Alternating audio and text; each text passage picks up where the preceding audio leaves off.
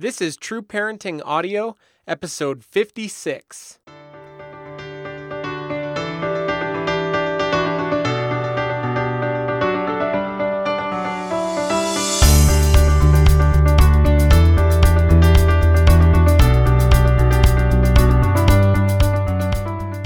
Hey, everybody, I'm Andy Smithson, and this is True Parenting Audio, the podcast where parents will find inspiration and practical parenting tips that not only change kids' behavior, but build powerful cycles of continuous growth in your family through the principles of teaching, relationship, and upgrading yourself.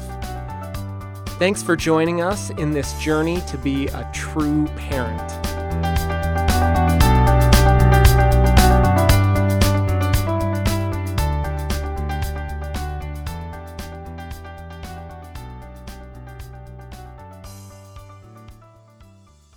Hey, everybody, happy holidays and Merry Christmas. Christmas is just a couple days away, and today we're going to be talking about some of the reasons why I keep the tradition and symbols of Santa Claus alive in my house and family.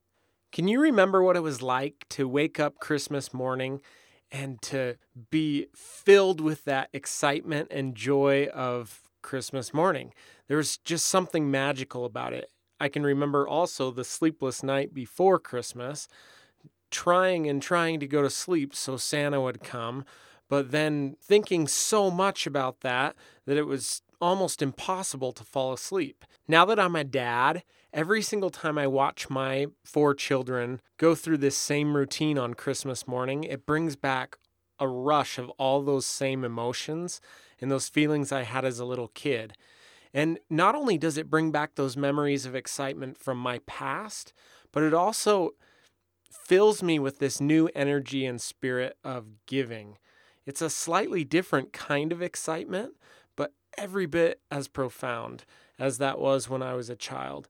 And there's nothing that brings gratitude, happiness, and love like the act of giving.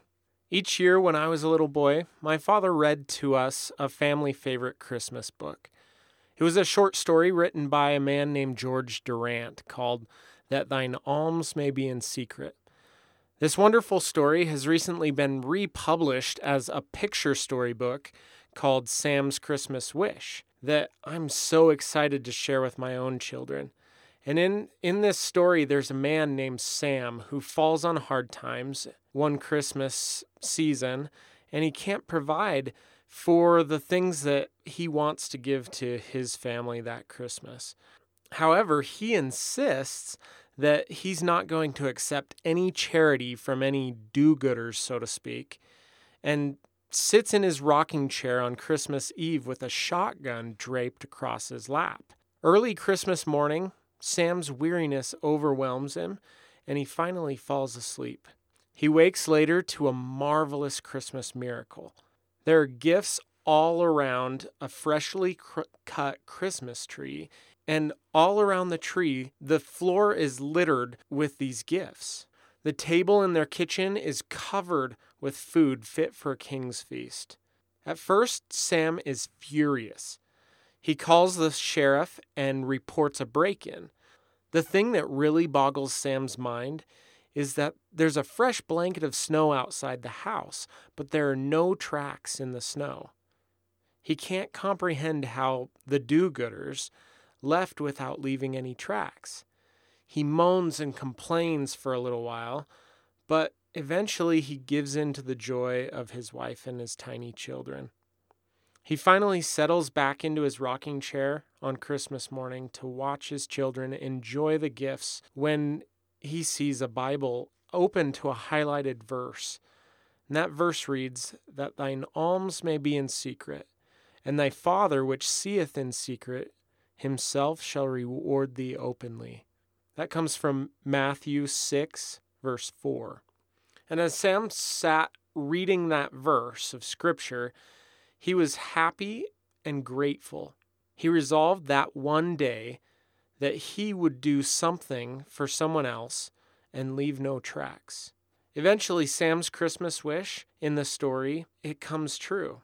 When Sam's little children come out and see all of the gifts Christmas morning, they insist that it was Santa. Sam, bewildered about who left the gifts, goes as far as to go out and look on the roof to ensure someone didn't come in in a helicopter or just to prove that it wasn't jolly old St. Nicholas. When his kids ask, Daddy, do you see any reindeer tracks on the roof? Sam's heart softens a little, and finally he gives in to the miracle and proclaims to his kids, I sure do. I see some over by the chimney. On social media and over the web, there's a debate going on regarding Santa, the myth, so to speak, of Santa. And I've seen a lot of articles and comments debating about if it's okay to deceive our children about Santa Claus. They argue when it's the right time to let the cat out of the bag about Santa. I value all the differing viewpoints regarding Santa and our kids, but I choose to stay out of that debate because, after all, to me, Santa Claus was and is real. He lived and he lives now. I am Santa. Before you suggest that I check myself into a psychiatric hospital, just hear me out. So, Santa was both a real person or persons, and today, Santa is me and Santa is you. Becoming Santa allows us as parents an avenue to perform our alms in secret. When we understand who Santa was and the rich symbolism he represents, we can utilize our role as Santa to symbolize and teach the true meaning of Christmas rather than distract from it. So, who was Santa? Santa Claus goes by many names, each of which are significant and paint a more complete picture of the history and symbolism of the tradition of Santa. He's been called Santa Claus, St. Nicholas, Father Christmas, and finally, Kris Kringle. So, I want to share with you a little bit of research I found out about these different names about Santa Claus. So, first of all, St. Nicholas and Santa Claus, I, I want to share with you a little bit about that. So, let's start first with St. Nicholas. St. Nicholas was a Christian priest who lived in approximately 300 AD and later became a bishop. He was known for his almsgiving. Although he gave to the poor regularly and freely, the bishop sought not to be seen of men. And so he would wait until nightfall to deliver gifts to the poor, widows, and children. One story suggests that St. Nicholas learned of a poor man that had three daughters who were to be married, but he had no money to give them on their wedding day. And St. Nicholas came to them in the night and dropped bags of gold in the daughters' stockings that were hung to dry by the fireplace. This story was noised among the people, and thus the tradition of hanging stockings by the fireplace to be filled with gifts from St. Nick was born. The name Santa Claus comes from a Dutch iteration of St. Nicholas. So not only is Santa Claus a symbol and tradition of anonymous and benevolent giving, but Santa Claus was also an actual person. He may not be the jolly fat man that is represented everywhere today, but even this magical elf from the north that rides in a sleigh and brings toys to all the boys and girls honors the man, St. Nicholas and what he stood for, and allows so many to, at least for a short season, act in kindness and charity as he did. So let's move on to Father Christmas and Kris Kringle. Kris Kringle comes from Martin Luther in the Protestant Reformation and means Christ kind or Christ child. The sentiment is that Christ or Father Christmas is the gift and brings all good gifts to his children. The tradition of giving gifts without recognition or praise continued then and continues today. Those that act in the name of Kris Kringle become his hands and deliver presents to others in the spirit of the Christ child. They give not as a transaction or for some vain hope of reciprocation, but simply out of genuine love for the recipient. So, what does Santa Claus stand for? Santa is a symbol of the true meaning of Christmas, the reason for the season. His names come from the source of Christmas, Christ Himself, and from a man that gave freely and represents the best that there is in mankind. And Santa is a symbol of the greatest gifts of heaven and earth. He draws our eyes to heaven, invites us to believe in something greater than ourselves, something we can't see, but we can feel and know as much as we can know and feel the wind on our faces. Santa also allows us as parents to offer gifts to our children without expectation of recognition or thanks. It allows us the joy of giving in secret. It allows us to take on the challenge of becoming Santa. To become Santa means to increase in kindness and in generosity. Becoming Santa means that we listen a little more intently and smile a little more genuinely. It means that we give a little more and we take a little less. I don't think that we need to fear or worry about when and how our children find out about Santa. The traditions of the North Pole, elves, the sleigh, flying reindeer, and Santa's magic bag are a fun part of childhood. They're make believe, just as other creative, imaginative stories we tell our children are. There's a natural course and development in which our children come to understand that those parts of the story of Santa are only make believe.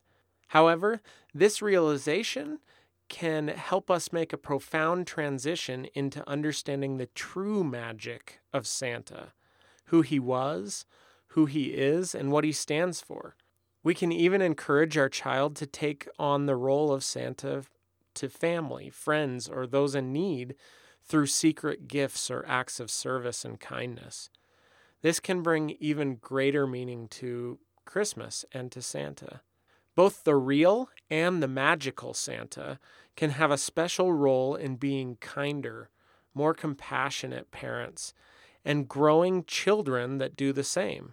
My friend Susan Newman, in her Psychology Today piece, If and When to Spill the Beans About Santa Claus, states that the tradition and belief in Santa Claus can have positive effects, including increased creativity and values of hope, role modeling, family bonding, sharing, and even have cognitive benefits. And I want to share with you in closing that I can remember the first time I assumed the role of Santa for my children. There was a similar sort of excitement and joy that I felt as when I was a child, when I would open my stocking Christmas morning. But this time, I felt that exhilaration from giving instead of getting. Becoming Santa taught me something about what love is. Becoming Santa showed me the authentic, delight of giving. Becoming Santa changed my focus. And I would even say it's changed my soul. It's made me a better person and a better father. So even when our children do learn that no one lives in the North Pole and that reindeer don't really fly, let's not say that Santa is not real. I know what he's like. Santa is kind. Santa is generous. He's benevolent and gentle. Santa listens and loves the little children. He gives without expectation, recognition, or reciprocation. Santa is joyful and happy, and he spreads that joy everywhere he goes. Santa is real. I am Santa. You are Santa. Or if you're not yet Santa, at least we're growing and trying. We're becoming Santa. So I hope this year for Christmas, you feel that exhilaration and that joy of becoming Santa. Not just going through the drill of, of placing gifts in a stocking or around the Christmas tree, but in the symbols of what Santa stands for and for the opportunity to give and to do it wholeheartedly. At this Christmas season, I'm grateful for the opportunity to share these thoughts and feelings with you through the blog and through the True Parenting audio podcast. And I'm grateful for everybody that listens, for all the things that all of you as true parents do for your children and with your children, how you teach them and build those relationships and continue to upgrade yourselves every day. So, thank you so much for what you do.